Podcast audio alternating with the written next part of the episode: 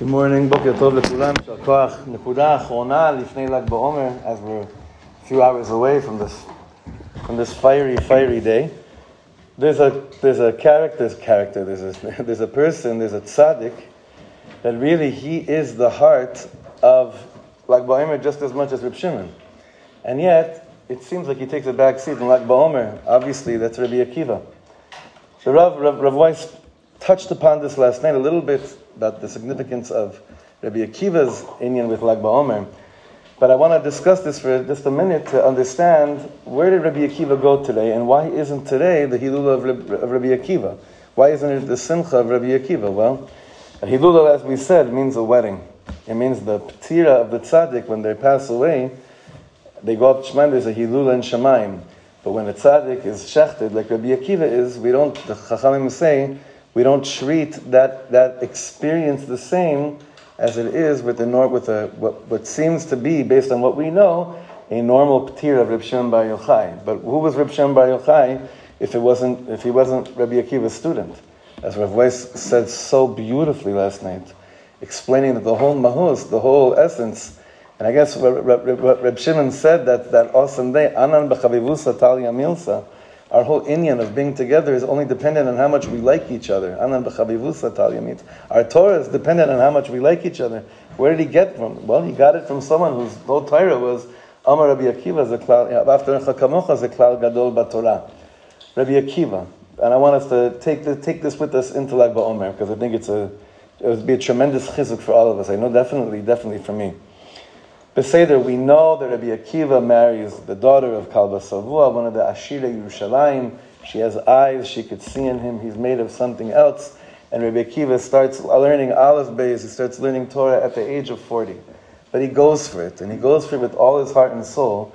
He goes for it so much that twenty-four years later, at the age of sixty-four, he's the Rosh Yeshiva of twenty-four thousand students. It's interesting. I was just thinking about this, is that twenty-four years took place between the time that he started learning Torah and between the time that we know he had twenty-four thousand students.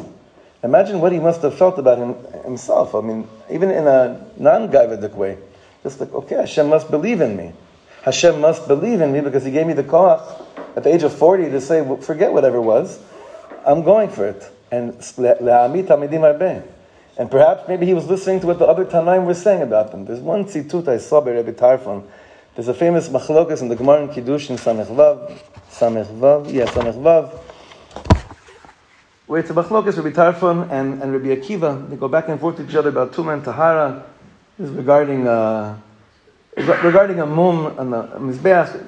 Can't get into it right now, but at the end of this Machlokas, Rabbi Tarfon says, Omer le Rabbi Tarfon Akiva, ko ha-poresh mincha ke-poresh min ha-chaim. Whoever, take, whoever says, whoever leaves you, it's as if they're choosing death. Whoever decides not to follow you, it's as if they're choosing death. He says, he heard these statements, and he saw what was happening. He saw the Hatzlacha that was happening in front of him. And then, in this machloket, seven-week or three-and-a-half-week period, boom, boom, boom. We once did a cheshbon. How many levayas did Rabbi Akiva go to every day of the Omer? We did a cheshbon once, twenty-four thousand divided by forty-nine. I remember what it was, a crazy number. Rabbi Akiva, we have to go to a levaya nebach later today of Jonah's Abba, Olav Hashalom. How many levayas Rabbi Akiva went to? And Rabbi Akiva could have looked at the Metzias that he met right then in his life and said, whatever impression I was under in terms of my Hatzlacha and the things that I was doing, apparently I was off. Why? Because these kind of things don't happen to people that are doing the right, the right thing in the world. Very easy to look at our own lives when we see what seems to be such a churban and say, like, I'm probably not all I thought I was. Or, and Rabbi Akiva had every legitimate reason to look at his metzias and say, this was a nice try. Fispasti et hamatara. I must have missed it. Because this is this is gehenom. I'm going to... I remember one time I was at a, one of my Rosh Yeshiva's. I had to go to a levaya. When we were in yeshiva, I remember there was a guy, Nebuch, that took his life. I think you were there then. Rabbi Ravender having to give a hesped to this boy. I mean, one, that's one levaya. Rabbi Akiva's going to thousands, he's going to hundreds of levayas every day. And yet what? The gedula of Rabbi Akiva really, in my humble opinion, starts at the age of sixty-four, not forty, and not between forty and sixty-four.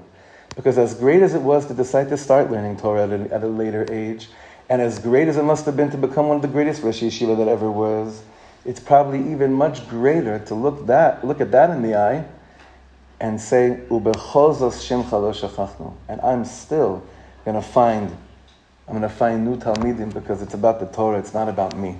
And him going ad shebaler Abuseinu Badoram until he, and then choosing to then go to the south and in Yavne and meet his five Talmidim that carry on the torch in the most incredible way. It seems to me that that Indian of Rabbi Akiva is even greater than anything he experienced at that time. And we already we know we know Rabbi Akiva's ending as well. But it just shows us that someone that's mizdabek to what the point of life is really all about, that it's about Hashem. It's about Hashem's kavod.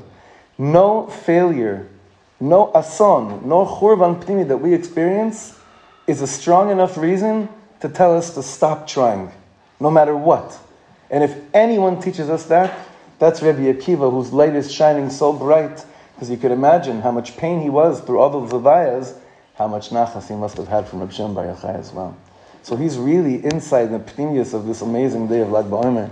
We should be mizdavik ourselves, we should cling ourselves to the midas of Rabbi Akiva, Reb Shimon, the other four. Well, last night, Reb Asher basically said the other, wasn't, he, he added in there um, Rabbi Nechemiah, so, you know, a little bit more than that. We should be zocheh to take from each of their midas, and no matter what, no matter what is in front of us, not just to keep on going, but dafka when it seems that there's no reason to keep on going, just remember, there was a Rabbi Akiva in the world, and he paved the way for us to have the koyach, no matter what, to keep on going stronger than ever. It should be a beautiful Yom Tov position for all of us. And we'll be doing in the next room a very short